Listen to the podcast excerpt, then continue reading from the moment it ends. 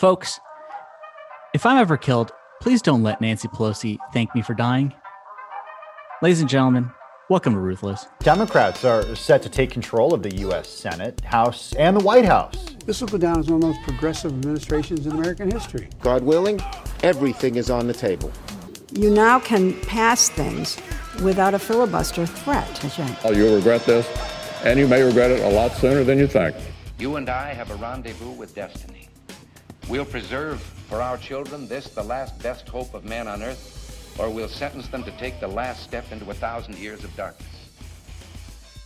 Well, Smug, we will see to it. I promise. We will see to it that uh, the Speaker of the House keeps your name out of her mouth. Yeah, I mean, uh, what a what a take. I mean, there were so many takes. There were billions of takes, but I think the wildest of all is Nancy Pelosi thanking someone for being murdered, being like, "Hey, I mean, good job. We're, we're, you know, thank you for dying, so then I can I can be up here giving a press conference." Oh, we're gonna God. get into we're gonna get into that a little bit later because she wasn't the only one that basically had a similar take. But I gotta be honest, I'm dragging, man. I got the second Moderna and boy, oh boy. Yep. I mean, I think you were worse off after the Egyptian flu, but I, I don't know. It was it was it was jet lag. Um, but let me tell you, jet lag. let me tell you, if if you could take like a shot that prevented jet lag, I folks, I would take that. I would take that shot in a heartbeat. I gotta say, Holmes, you definitely sound better than Smug did when he after jet lag e- Egypt with the worst case of jet lag in history. Very bad jet lag, folks. It's shallow breathing. yeah. It was. Can we just say it was COVID? I feel like I don't. I don't know, man. I don't know. Did you ever I, get a test? I mean, he, so I, have gotten my first shot. That's all I'm saying. I got another shot on Friday. I am happy that. Thank you, President Trump. And project is it Lightspeed or Warp Speed? Uh, One of the speeds. Either, either speed, but you know, the important part is the HIPAA, HIPAA uh, regulations prevent you from sharing anything about your exactly. Health. Thank you, HIPAA. Thank you, President Trump. I'm just glad. I, you know, I really feel like in terms of the U.S. at least, we, you know, the silver lining. It's more than a silver lining at this point. You're seeing, you're seeing how how great a job uh, President Trump did with his approach, as opposed to Europe, who who things aren't looking the best over there, but now they look terrible. I actually read a thing about India that looks absolutely ca- catastrophic. Like really, folks, really it's a tough, really bad. I mean, so you know, look, we're we're breaking out of that.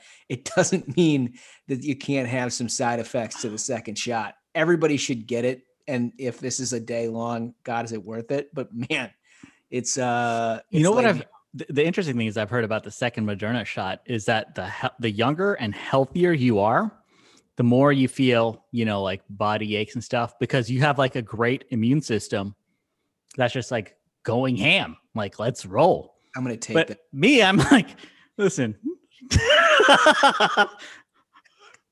I bet Moderna would be so chill hanging out with me. You'd be like, yeah, dude. Immune system rolls up and it's like, we could just grab a drink. There's plenty on the way. Yeah. No, no, Moderna gets infected with you. there you go. So, all right. So, there are a bunch of bad news this week and a bunch of good news this week. We want to cover a little bit of everything, but uh, I think that the a best place to start is on something that we covered a couple of weeks ago with WinRed, when we got a precursor from the fake news media about uh, all of the attacks on WinRed and that they were trying to undermine the credibility of it. Ultimately they reported today that they raised a absolute record 124 million dollars of donations to republican candidates and committee in the first quarter. That's what i'm talking about. It's that's incre- what i'm talking about. it's incredible. when we discuss like how we want that culture on our side that the left developed of like if you're mad don't just be mad they they hit that they hit the ActBlue button now we have the WinRed button Let's go. Because at the end of the day, like I said, pointing out hypocrisy to the left won't get it done. We got to win seats. Well, you've got the media that has a pretty orchestrated campaign to try to stop, um, you know, companies and PACs from donating to Republicans. Yeah. Okay, fine. We have a grassroots army ready to go to WinRed to donate. And here's the thing, guys that's how we should want it. Right. Right. It makes our politics better to have grassroots conservatives from across the country chipping in to these campaigns. Yeah, I'm totally sh- surprised. I don't know why the media would attack uh, Yeah. uh, a, a, a company that helps Republicans Yeah, do grassroots surprise. fundraising. Shocked. Well, you know, I mean, we talked about it before. Remember, they were attacking server companies for hosting Parler. They're trying to get people kicked out of the Apple App Store, all sorts of things. They will deplatform conservatives any way that they can, and it's the same reason they attacked WinRed. And if you remember, you know, the the, the their core attack was that the WinRed has a recurring feature on their uh, pages that allows you to chip in monthly. And the reason why that's really important for Republican campaigns is it allows them to plan ahead and to know what sort of revenue that they're going to have for the campaign. The media and the Democrats don't want you to own a part of these campaigns. They don't want us to be grassroots funded because they want to be able to attack us. That's right. That's So, hundred percent. Huge congrats to WinRed, and you know, good job to the grassroots. We got to keep this enthusiasm rolling. One, one last thing I want to say on this I, I would encourage anybody who listens to the program that if you could do me a favor and, and just go to WinRed now. This isn't an ad, by the way. I'm just saying this because it's what I do for a living. But go to WinRed now and just find, you know, one candidate, two candidates, three candidates, you know, that you support that are up this cycle and go and donate to them right now. And if you Like can, if you can, if you can afford it, if you can afford five bucks a month or 10 bucks a month, give it to them on recurring, you know, because it helps these campaigns right now get ready for next year. And that early money is critical. That early grassroots money really, really does make a difference for these campaigns. That's it. I'm off my soapbox. No, it looks. I appreciate it because we got to beat back the dumbassery in the White House and in Congress at every possible turn. And speaking of dumbassery, the thing that popped up that really caught my eye this week that I thought Oh, was yeah. so funny was the White House is exploring whether to make tobacco companies reduce nicotine levels in cigarettes, making them so low that cigarettes wouldn't be addictive. this is so dumb, man. This is, I, I mean, the it- like I saw this and I, I genuinely, I, I took a deep sigh. So as as a former smoker, uh, let me tell you, this is the exact opposite approach you want to take. It's like, okay, so now I got to smoke more. Uh, that's the message is like, okay, you got to smoke more, folks. This isn't about, you know, typically these syntaxes think that they can like uh, uh, alter behavior or, or whatever. you this isn't going to cause anyone who, who's a smoker to uh, be like, oh, I'm going to evaluate my my health decisions. No, you're going to make people have to go back. It, you know, you, you see this uh, with like crack dealers. They will cut their supply in half so they can make more money, and people will still buy that shit. The Yeah. same way that you're thinking less nicotine. Uh, yeah, you're just going to get people to smoke more cigarettes. Good job. Yeah.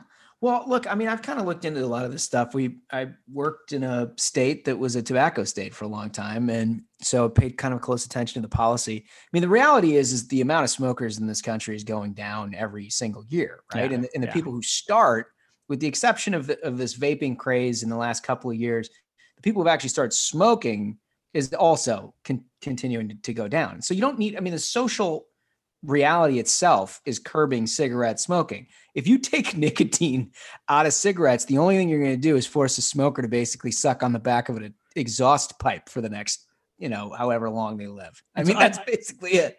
Also, I just want to say, you know, the, my view, this view does not represent anyone or my employer or anyone for that matter. But cigarettes are so cool. Like just when you're smoking a cigarette, I mean, that's why like you know the cool guy in the movie, or like you know the awesome awesome lady in the movie, they have a cigarette.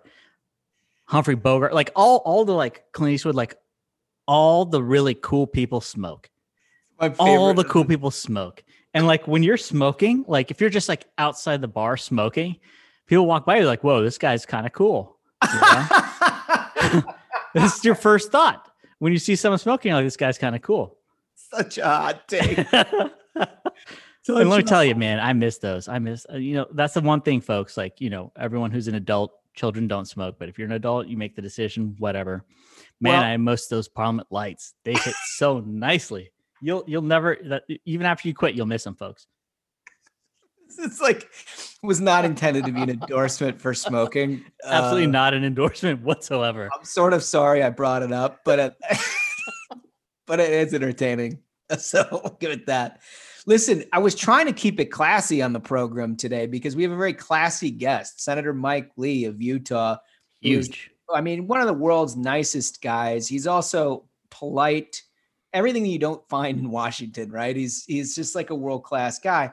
And so I was trying to class up the joint a little bit, and here we are in the first yeah. talking endorsing smoking. sorry, Senator Lee. I'm sorry, but he's gonna he's gonna join us. He has some rabid hot takes, like great stuff on Major League Baseball, which we've been talking about on the program. Uh, Supreme Court, which yeah, he, I heard he had a great take for the Supreme Court. he did.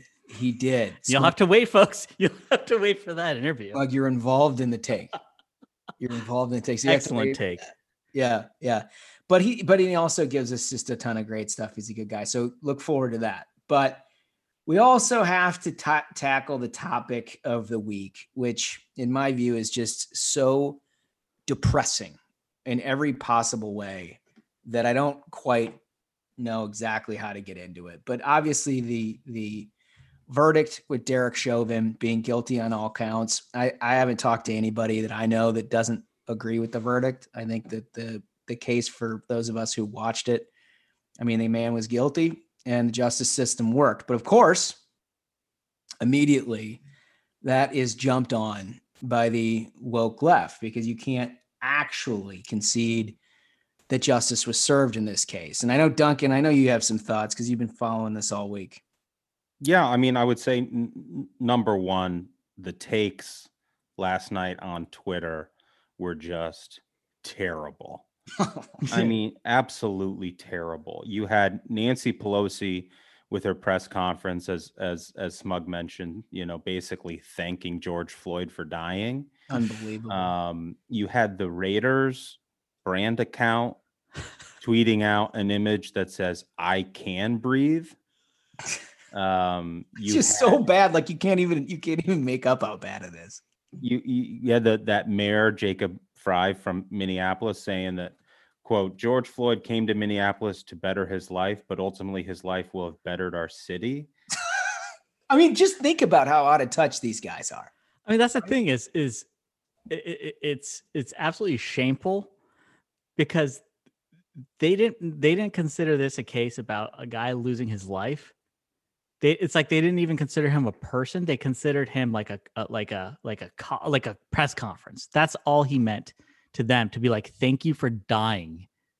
It's a political. So I can make this statement. That's like this is a human being. Like that's a, like beyond ridiculous. It's unreal. Someone could even think that. Well, I think ult- I think ultimately here, um, you know, Derek Chauvin being found guilty on all counts sort of complicated things for the left. It's it's kind of a problem because, you know, key to their narrative is that America is irredeemably and sys- you know systemically racist. Yeah. Um, which is why you saw people like AOC last night saying, "quote This isn't justice."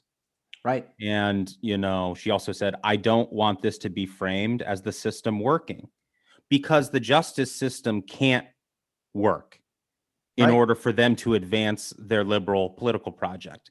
They need to stoke perpetual racial outrage in this country. I mean, look, look, look at the Georgia election law. That's Jim Crow. The filibuster, that's Jim Crow too. If you say that the justice system worked, then the rest of your claims don't hold sway anymore, right? That's right. And so, you know, this sort of has them a little bit off off kilter, I think, with their talking points. Unfortunately, you know, in a terrible situation. Yeah. Well, and it's it's even actually darker and and worse than that because you have, you know, many in the media and in the sort of woke left activist community attempting to create another George Floyd situation, right? And there was this horrible incident in Columbus with a young girl who was shot. And in the first couple hours uh, of the story about how she was shot by a police officer, it was all about her age. Um, and, you know, that this was another sort of unarmed uh, person who was shot by police. Well, it turns out she was she was she was stabbing someone. She was attempting to stab another young girl, and that was completely omitted from the coverage. And in fact, didn't you say, Duncan? Did you say that Twitter in their in their sort of what's trending uh, thing has this this entire workup about this? Right. Yeah. You know, Twitter will will curate these these topics. You've probably seen these on the platform before, where ostensibly they're they're supposed to be sharing sort of the top line, what you need to know about an issue here. But what they've done in their coverage of this, you know, police shooting is basically report everything but the fact that the woman who was shot was wielding a knife and trying to stab someone. They omitted that. Right. So, so you've got 200, 300 words on here stoking outrage, maximizing engagement on their platform, but devoid of the simple fact that was caught on body cam footage. And it's like, I guess ultimately what makes me so sad about about all of this coverage is that our media and social media both just strip all nuance and remove inconvenient facts to stoke division. Yeah. It's it's only to try to tear the fabric further apart. In fact, they're incentivized to do so. They make more money, more clicks are generated. And it's just like, I don't know how we tackle this as a society. I think, you know, the vast, vast majority of people are good, you know, and we should be able to talk about these difficult things without our media lying to us constantly to put us at each other's throats. Absolutely. And and causing resentment. And and you know, you find fair-minded people immediately jumping to conclusions as a Yeah. result. I mean, that's the thing is like, you know, initially think, oh, it's just like uh, people didn't have all the facts. They didn't know what's going on because the story is always developing. And then uh, what what really struck me is like even once you know the video was out and and you could see what had happened, what transpired, you still got these wild takes where where where you had you, you know your your blue checks out there saying, "Well, folks, you got to just let kids have knife fights. Everyone had knife fights when they were growing up, right?" N- No. Absurd. It's I mean, absurd. fist fights, yeah, totally. No, I mean, no. yeah, the implication is that you just ought to let them go at it, you know? And I think the worst, actually, most irresponsible thing I've seen yet was from LeBron James. Mm, He tweets out, unbelievable. tweets out a picture of the police officer who's allegedly involved in this unfortunate situation in Columbus with the text, You're next, and an hourglass, and hashtag accountability. I mean, he's got, what does he have? He's got millions and millions and millions of, of followers, right? I mean, the level of irresponsibility in doing something like that before you have the facts and devoid of the facts that you actually know already. I mean, your goal is to try to be divisive. Your goal is to try to tear the social fabric apart. Like, I don't know. Do I have to remind everybody we've been in a pandemic? People are a little nuts, right? We are not ourselves as a society. We're still, we've got a lot of work to do Yep. to bring people back out of their silos, start hanging out with their neighbors again. For crying out loud, we haven't been able to socialize really you know and and now you've got people who are working to try to further divide i mean there was this if before this situation in columbus there was one in chicago this adam toledo or whatever where where their body cam footage showed you know an officer chasing him into an alley and he turned around and shots were fired and turns out he had a gun on him but like all of the coverage at the beginning was about how yet another unarmed young african american was killed in the city. And and it turns out like a day and a half later, you find out, mean, first of all, the kid's nickname is Little Homicide.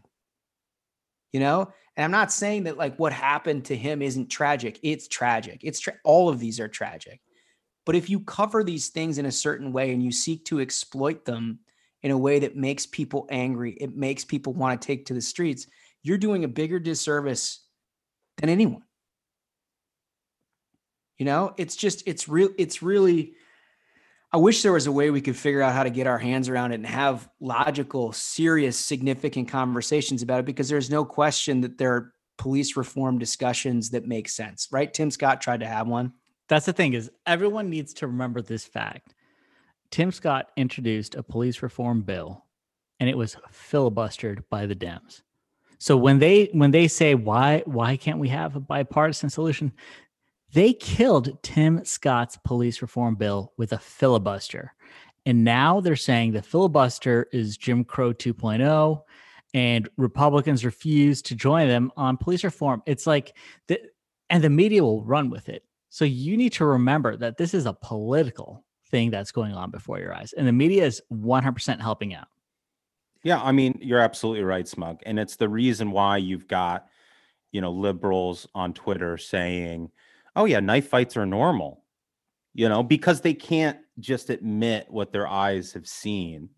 Because if they do that, then they lose that perpetual racial outrage that they require to fulfill the rest of their political agenda, right? Like for them to pass HR 1 and blow up the filibuster and do all the stuff that they want to do, they have to use racial resentment on the entire system in order to get that stuff accomplished.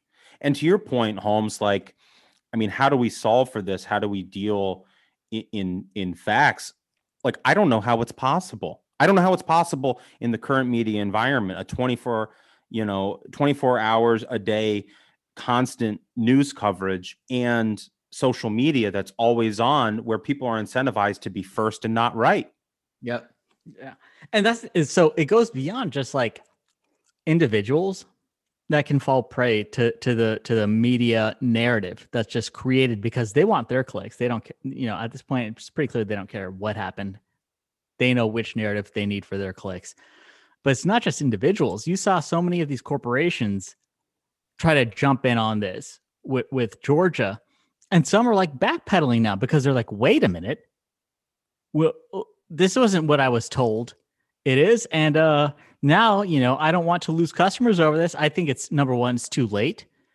Uh, the, so a poll came out from Marist, which said, "Do you support or oppose American companies using their public role, position, or events to influence political, cultural, or social change?" Fifty-seven percent oppose. Only 36% support. Whoops. Yep.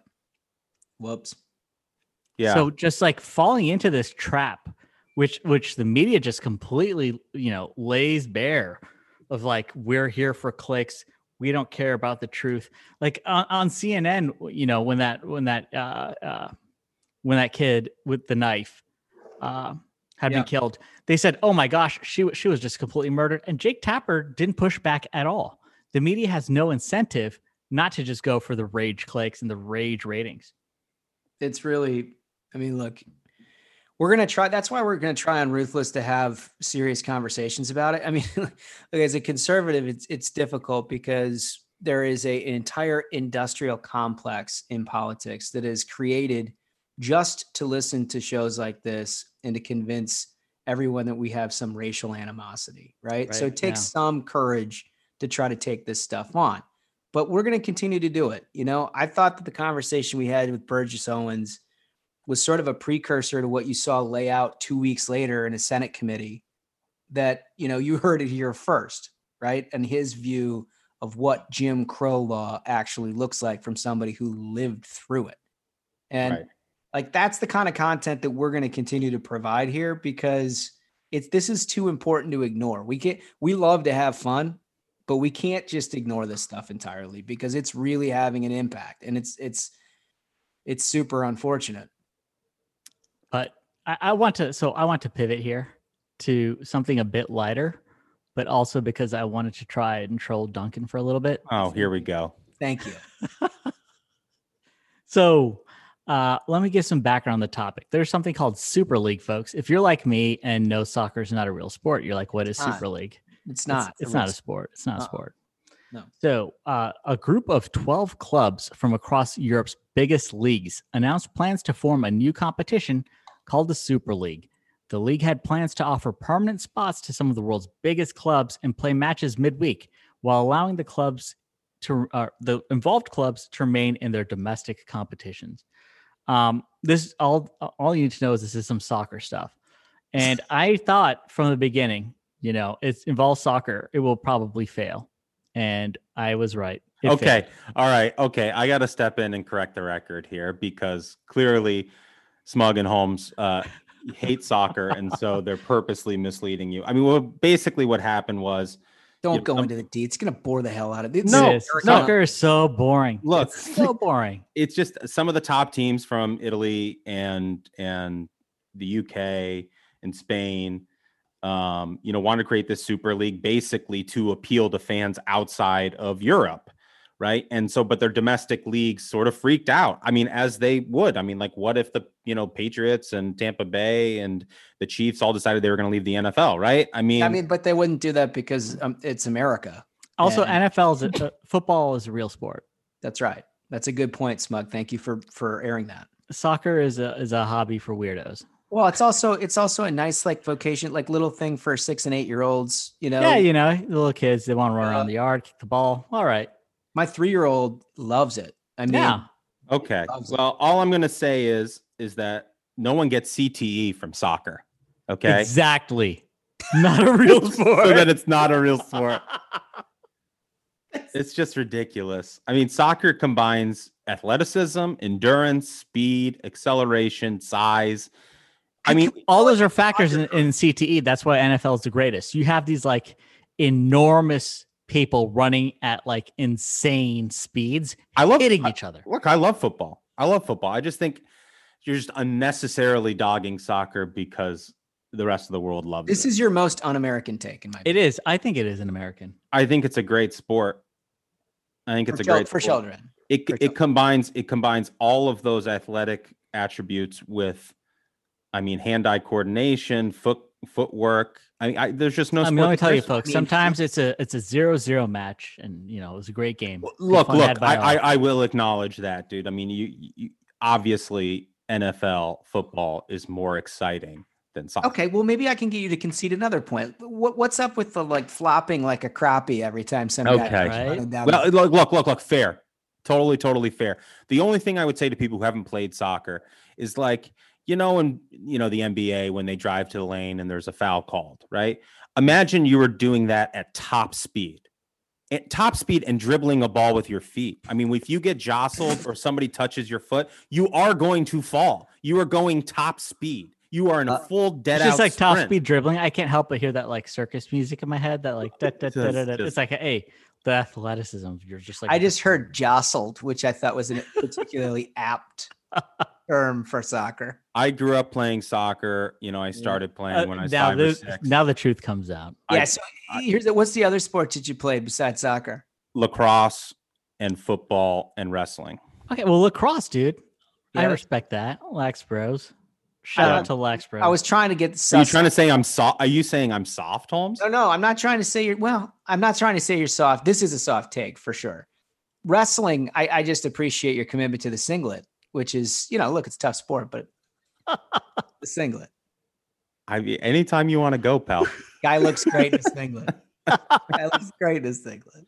I, honestly, I mean, wrestling is a great sport for one reason is like it does teach you a lot of discipline growing up. Um, yeah, all my friends who are in wrestling. I mean, it was it, to me. I mean, they enjoy it. To me, it just sounded like misery. it was misery. Honestly, it So, was like, I have misery. to cut weight so I can fight someone. Yeah, you cut- That's not. That didn't sound. I mean, good for them. And you know, no one can say wrestling sucks. Honestly, that didn't sound fun. As, I mean, at all. as as as the program you guys should uh, appreciate wrestling because it's it is a quintessential agony agony of defeat sport it's like you- Totally. you, kill yourself week in and week out you cut weight because you're going to be under the lights and it's just you and some other guy and you just you are scared to death that you'll lose You know what? I listen, I have some begrudging respect. I would love it if we could eliminate the singlet. the singlet, I can't get over it. okay well look dude it's the it's the world's old, oldest sport okay people used to do it naked so Oh maybe my that's an improvement yeah the Yes. greeks the greeks wrestled naked dude See, look. So, so we're talking about we're talking about soccer when there are actual sports in the world. No wonder Rome Right. fell. That, so that was that was my segment. It was essentially just like a free shot trying to cyber. Everyone bully just wants to. This this segment was titled uh, in in the production meeting. Let's cyberbully. Let's Duncan." cyberbully Duncan. It's fine. I hope somebody defends me on Twitter tomorrow. I'm glad that America repelled this latest attack from Europe and we defeated the Super League. So yeah, we'll let you know. At some point, America will get interested in this and we'll take it over. But you know, for the time being, we can allow the Italians and, and the Spanish and everybody Ha- else to do have fun. Have fun with that. Enjoy, enjoy, and Duncan will be there watching, so it'll be perfect. Great. We got a game show, guys. Yeah. Now speaking of a real sport, one- Yeah. you know, uh, a fan favorite, folks. We got King of the Hill. Absolutely. Let's let's do it, huh? Holmes, who do you have this week? Well, I've got the defending champion, my friend, Bill Kristol. He's not going anywhere. He's been he's been there since February. Let's go. And I, you know, he is he, he is a fierce competitor. Uh, last time I tried with Jen Rubin, the Brainworm Queen, uh, you know, met defeat at the hands uh, of Bill Kristol. So I, am going to go with another perennial favorite, folks. I'm going. I'm going with Matthew Dowd. Wow. She can't. So here, I think this is an interesting selection for a variety of reasons. I no question that Ruben has a higher upside on a week to week basis, but she can't get it done against Kristol. She's tr- tried twice. It's shocking. It's really shocking. It's wild how King of the Hill rolls. I mean, yeah. you know, it, it's yeah. it's mano y mano, head to head. yeah, it, it could be the greatest sport. Let's uh let's get on with this. All right, let's head down ringside. Ladies and gentlemen, your attention, please. It's time for King of the Hill and tonight's rematch of champions.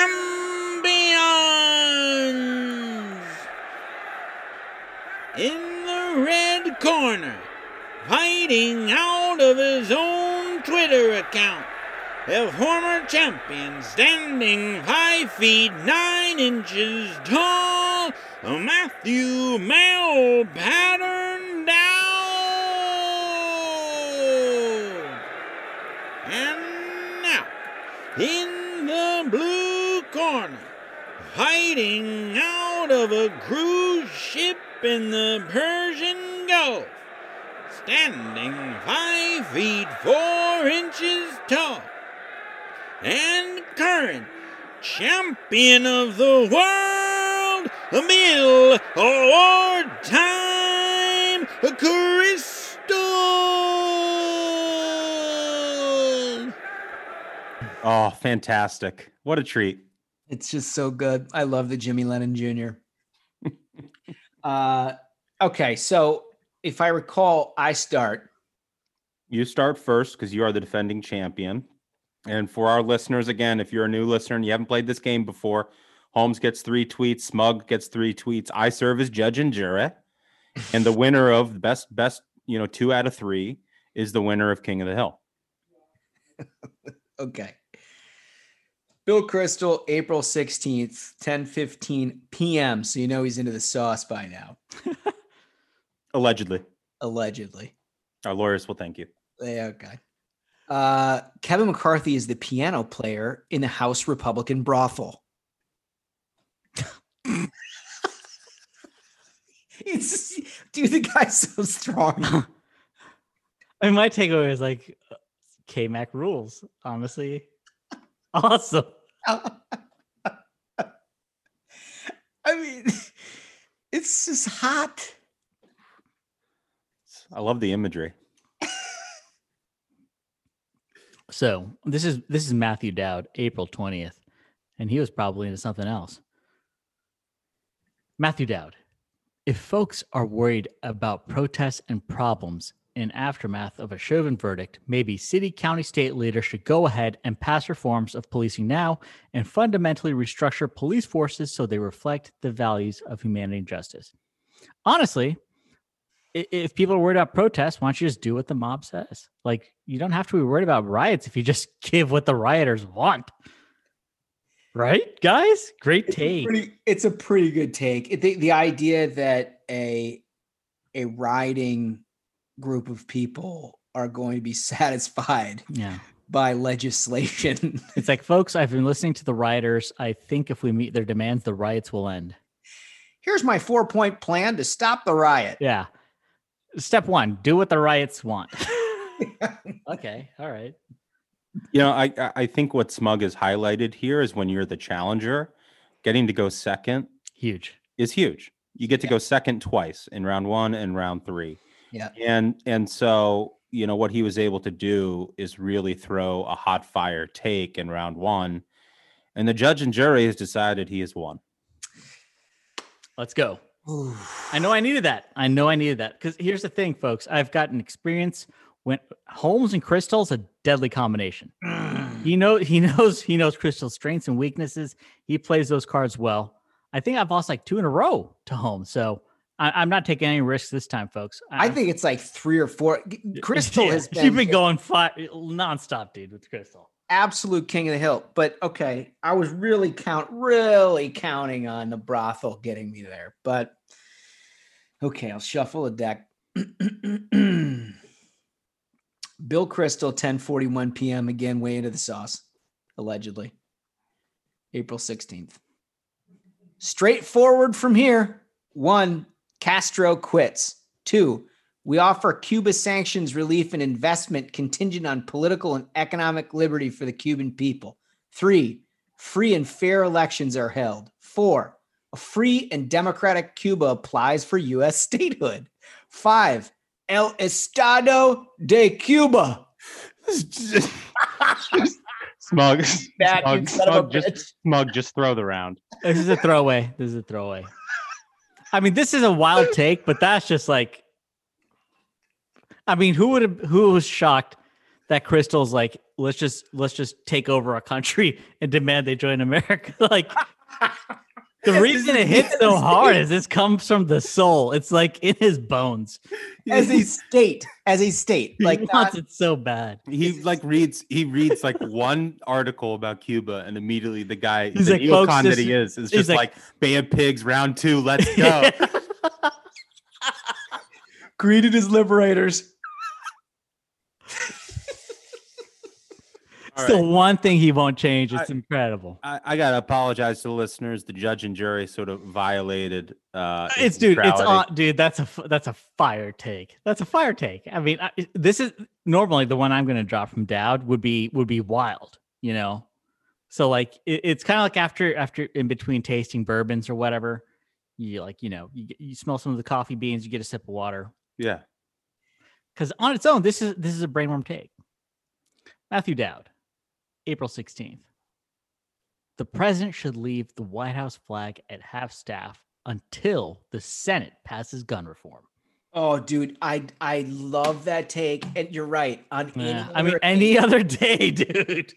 That is such an awesome take. It's go like I haven't talked about this on the program, but my, I've had, had a secret take on this is that like in democratic government, you just leave the freaking little flag at half staff. Just leave it there. It's it's this thing, dude.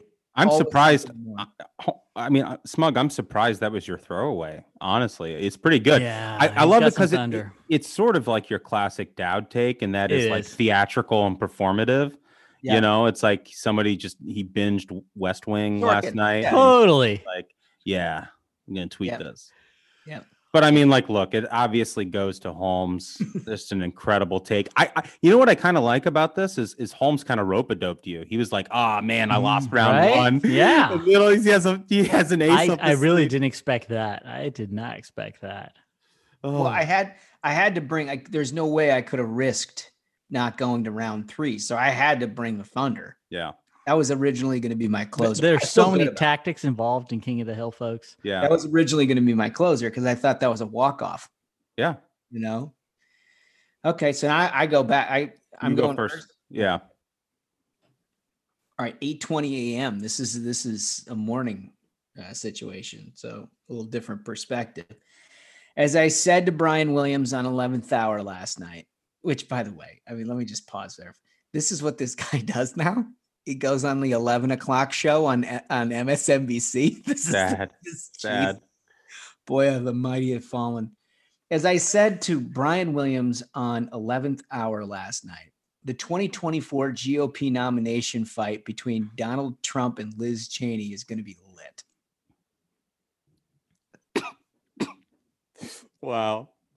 I mean, it's like that's just like the best, the left wet dream, right? Is like how do you tie Republican Party in absolute knots, refighting 2020 rather than 2024? It's just it's a it's a perfect and the what I love about it with Kristol is that for the entirety of his professional career, he's never gotten anything in politics right. The entire mm, wow. Yeah. He's been wrong about everything in politics that he's ever talked about. The guy's the worst campaign predictor or uh, that I've ever seen in my life. And like this is a perfect fit for that.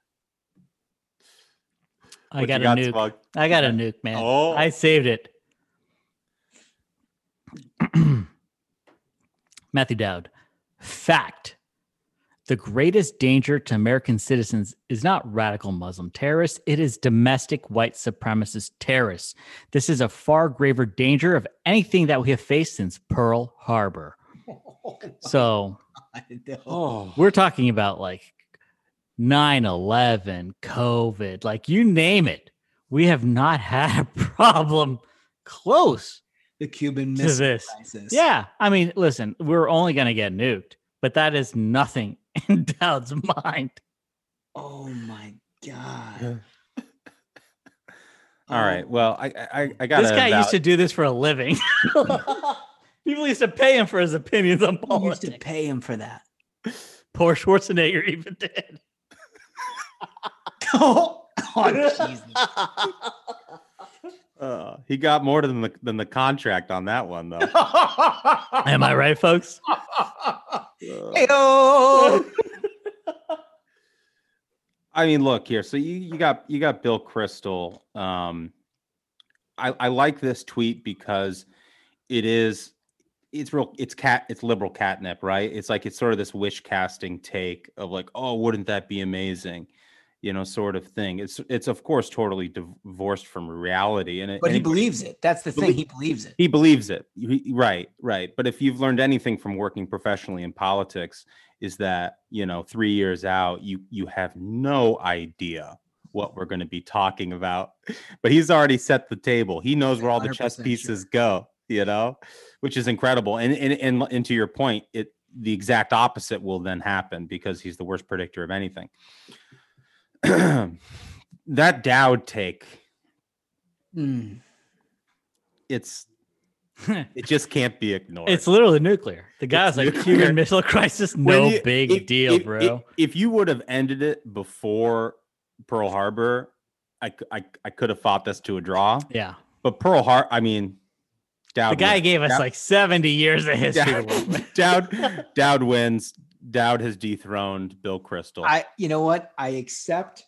I concede the idea that today white supremacists are more dangerous than the days of the open Ku Klux Klan in communities Yeah. across this country is absolutely freaking And, nuts. and uh, he, he's saying since since Pearl Harbor, man, since Pearl Harbor, Right. post post Pearl Harbor, we had the Nazis, man. When they had when they had V twos,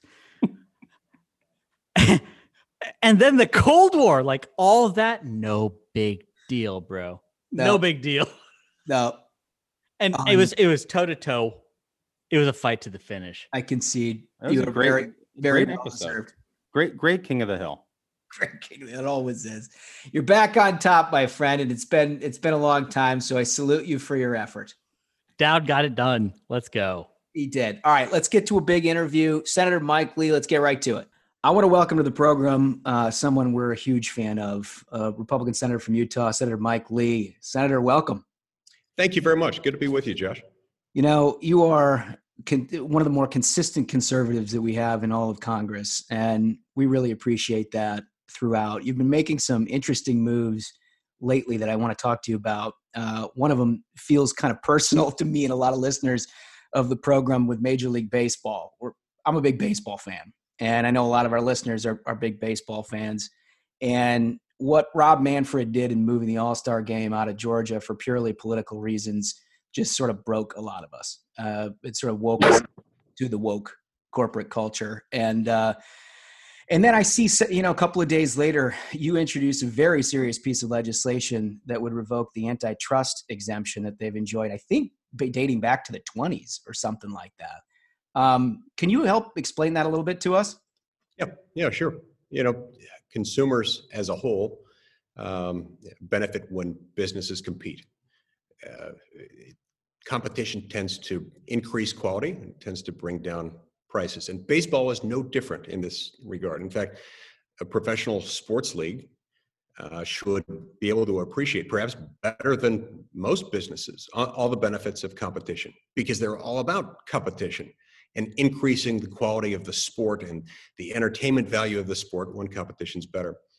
But instead of appreciating the value of competition, Major League Baseball has sort of gone the opposite direction and uh, has abused its judicially fabricated antitrust immunity uh, to, to suppress wages and to divide up markets for decades. Uh, in, in fact, since 1922, uh, uh, when the Supreme Court of the United States decided a case called Federal Club versus National League.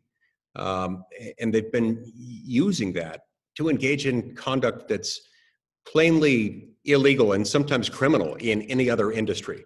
But they've gotten away with this because Justice Oliver Wendell Holmes Jr uh, and a majority of uh, the Supreme Court at the time, back in 1922, just decided to make it that way. They they didn't ha- have any basis in text to do it. They just decided that it would be. And um, so, look, Josh, we should have done this decades ago.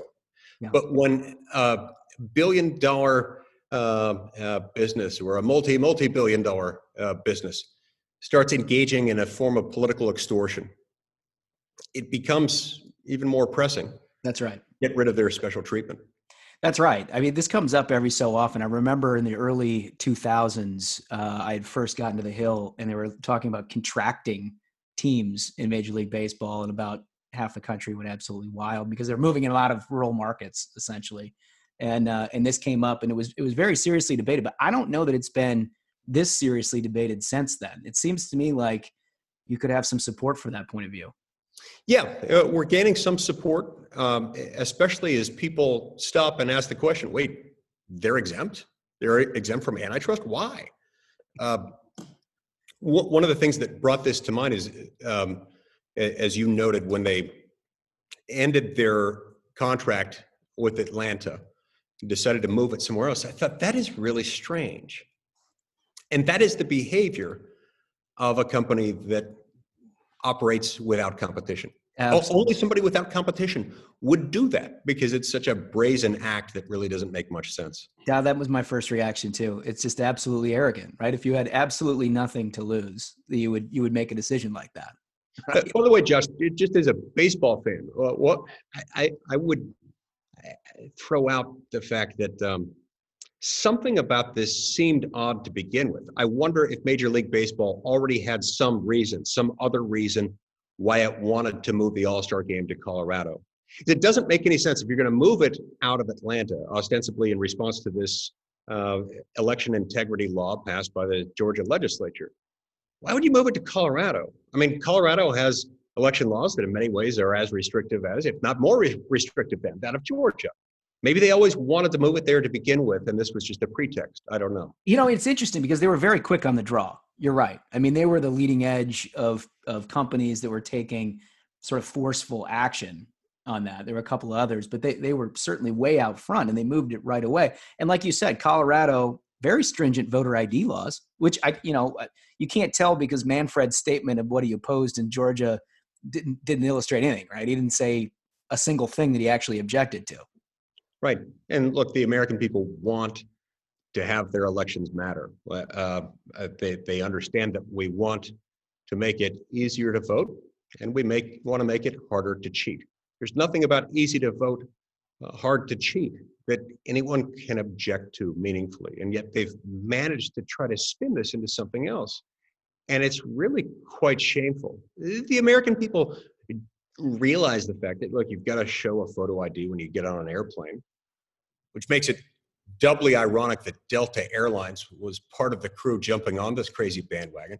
With delta airlines i mean even before you get to tsa if you want to check a bag you've got to show up and prove who you are with a photo id uh, anyone who has flown delta airlines knows that to be the case. And yet showing an id to vote is somehow wrong? I don't get that especially when you consider the fact that everyone is disenfranchised when you allow people to vote who are not supposed to. And, and, and nobody will, no one, nobody in the corporate space will pull out the voter ID. That's the activist space, right? Everybody in the activist space says, well, voter ID is the real problem because they can't make an argument against vote by mail. It was actually expanded. They can't make a, a, a, a, argument about early vote. It was actually expanded under the Georgia law. So it's really kind of about voter ID, but none of the companies want to talk about that, right? Because they all require voter ID. Right. That's why they, they won't talk about it, even though it's probably the lifeblood that's animating all of this um, angst uh, among activists. Yeah. They don't want that and you know they're somehow managing many in the activist community are also messaging um, that we have to do this and they're trying to message the republican party as somehow being against voting rights and against the voting rights act which doesn't make any sense because the opposite is true. Um, but they're managing to make it that way because they're mad that a state like georgia can pass a law without uh, a law that improves election security and integrity without going through the pre-clearance process in Washington, D.C. Right. Years ago, that would have been the case before the Supreme Court intervened and said that there were aspects of the uh, uh, Voting Rights Act, the application of Section 5, uh, over time had become unconstitutional in its application. They're angry that the Supreme Court reached that conclusion. And uh, uh, they, they understand that this law passed in Georgia would have had to be pre cleared by the now Biden Justice Department that probably would have uh, wouldn't have been pre-cleared, and so they're mad about it, and they're using every tool at their disposal to try to denigrate it.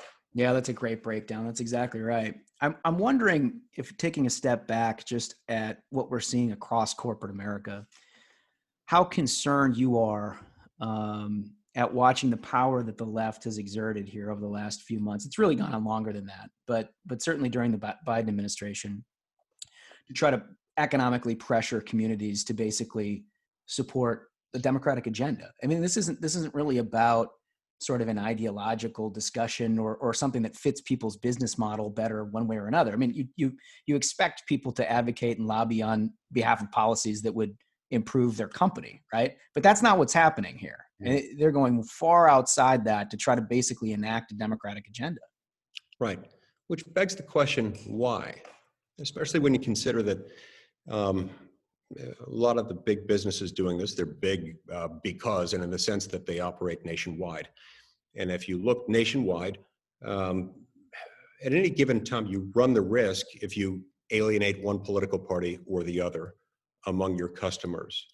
Um, uh, you run the risk of alienating about half of them if you take a political side. So that's why this doesn't make sense. And it's one of the reasons why you tend to see it more among those businesses that lack meaningful competition. In the case of Major League Baseball, it's because of their antitrust exemption. Hmm.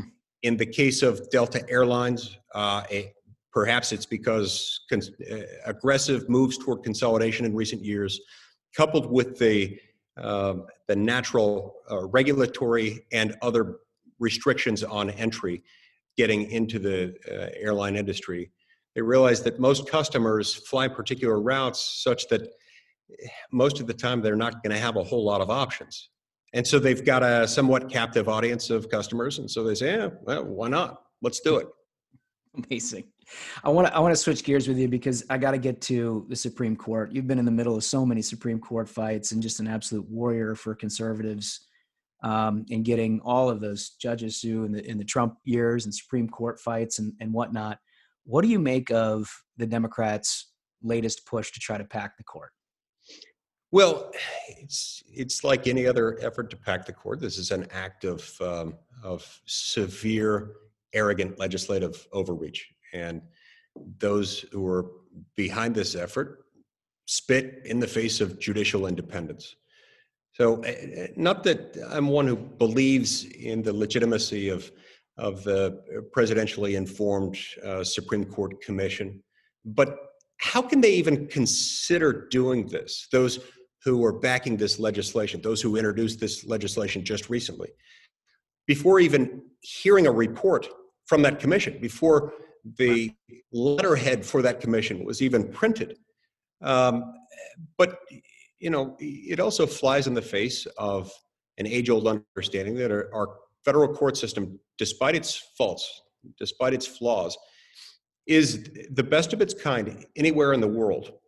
And we've long had an understanding that one of the reasons that that's the case is that um, while some nominations to the Supreme Court of the United States uh, uh, end up being controversial, by and large, the justices themselves have not behaved in a political way. Yeah, they in in close cases dealing with hot button political issues. Sometimes you end up with a five four or six three alignment where you can see some correlation between their uh, the president who nominated them and how they vote. It's right. a relatively rare phenomenon, actually, and, and relatively new, and relatively new too. I mean, that's and relatively new uh, until uh, Robert Bork was nominated in 1987 uh, these things were not political circuses in any way, shape, or form. So it's it's quite remarkable that the Supreme Court has not become a political body in that time period. But one of the reasons for that is that we've had now for 151, 152 years a nine-member Supreme Court, and we understand that it's a non-political body.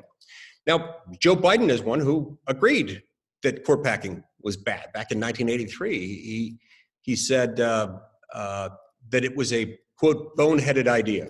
In, in fact, he went on to say it's a terrible, terrible mistake to put into question the independence of the most significant body. And here's where his quote got me a little bit.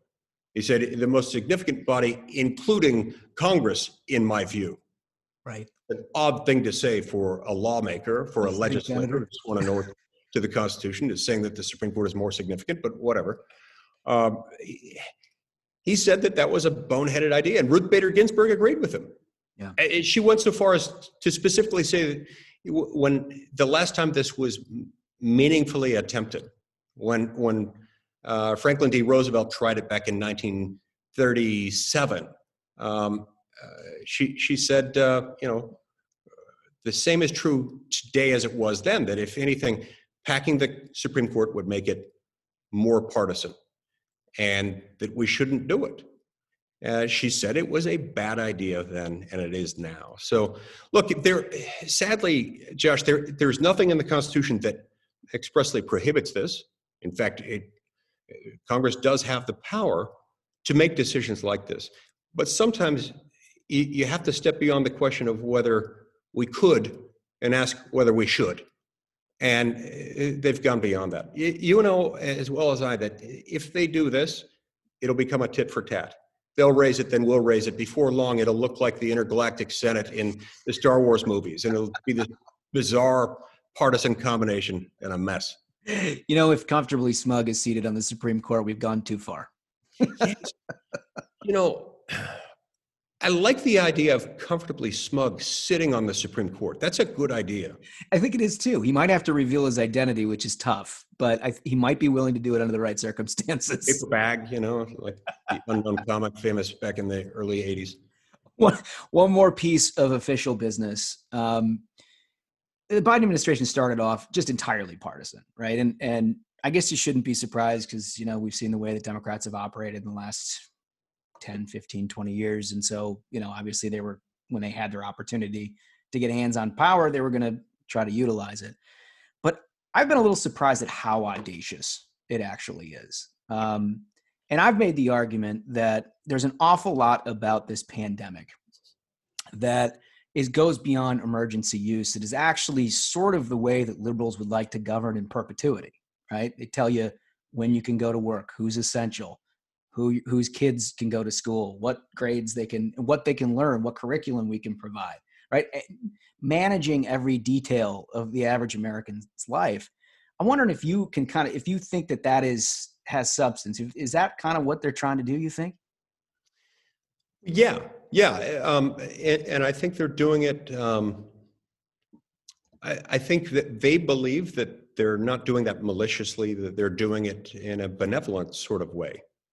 Um, Alexis de Tocqueville uh, described this phenomenon in Democracy in America when he talked about uh, the fact that when a government gets too big and too present in people's lives, uh, you, are not necessarily preparing them to flourish. You're you're preparing them to live sort of like uh, farm animals or something like that, where every need is provided for and there are a limited number of decisions for them to make. And I, am uh, uh, butchering the delivery on this, but you, you, get the idea. But I, I think there are those uh, in today's Democratic Party who genuinely believe that what we need is more government. And I think in doing that, they behave, you know, perhaps not maliciously, but very naively and, and even more foolishly in thinking that.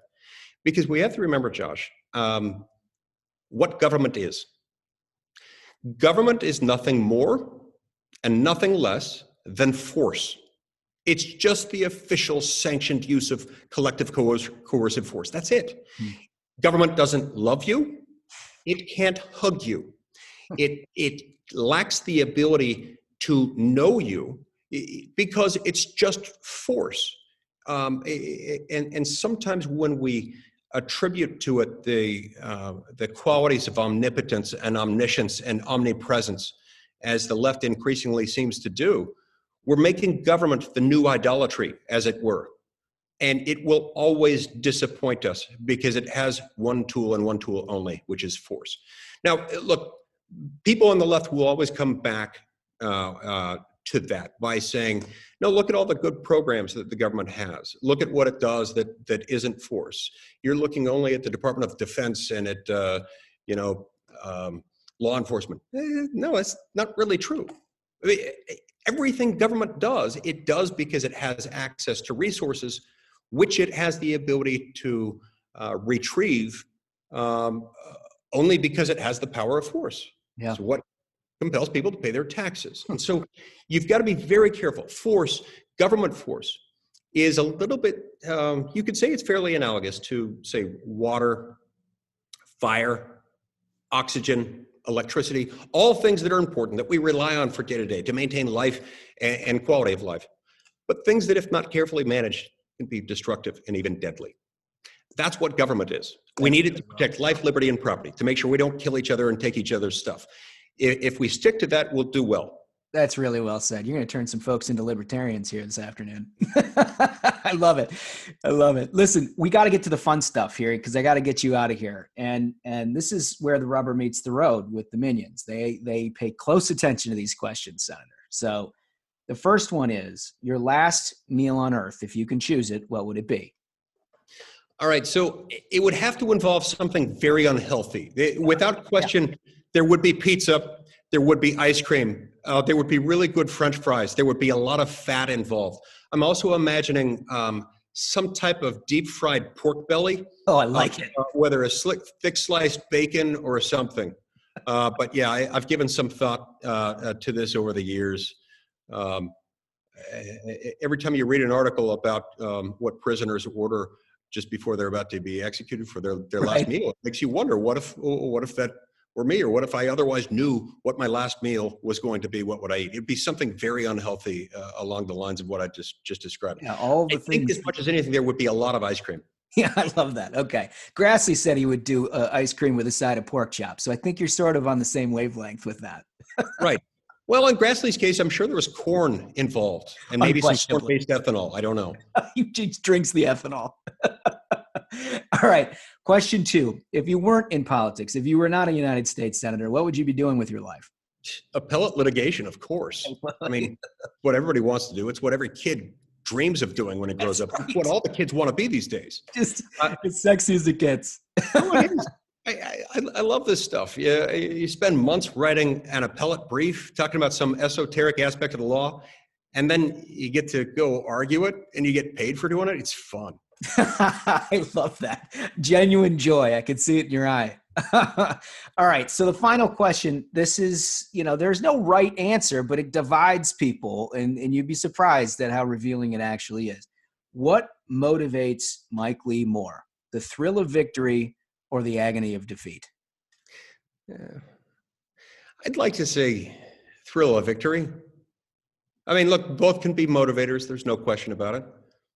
But one's um, one's best side is usually brought out by the pursuit of a victory, yeah. by what one wants. It's what puts one in the driver's seat. It's what enables a person to act rather than to be acted upon. It's what differentiates liberty from captivity. So yeah, definitely the thrill of victory. I love it. Well, you were always a glass half full type of guy, a sunshine warrior. We appreciate it for you. You're in cycle, and because you're a consistent conservative, we've had liberals talking about going after you. Uh, if we can go to your website, I don't even know what it is, but we'll plug it later in the program unless you have it now. LeeForSenate.com. That's LeeForSenate.com. Can appreciate uh, uh, support. A little goes a long way, and um, uh, really grateful that you're willing to visit LeeForSenate.com. You're a gentleman, and you've got that down. I appreciate it, Senator Lee. Thanks for your time. Thanks so much, Josh. So, you know, typically we pride ourselves on uh, not being the Federalist paper crowd.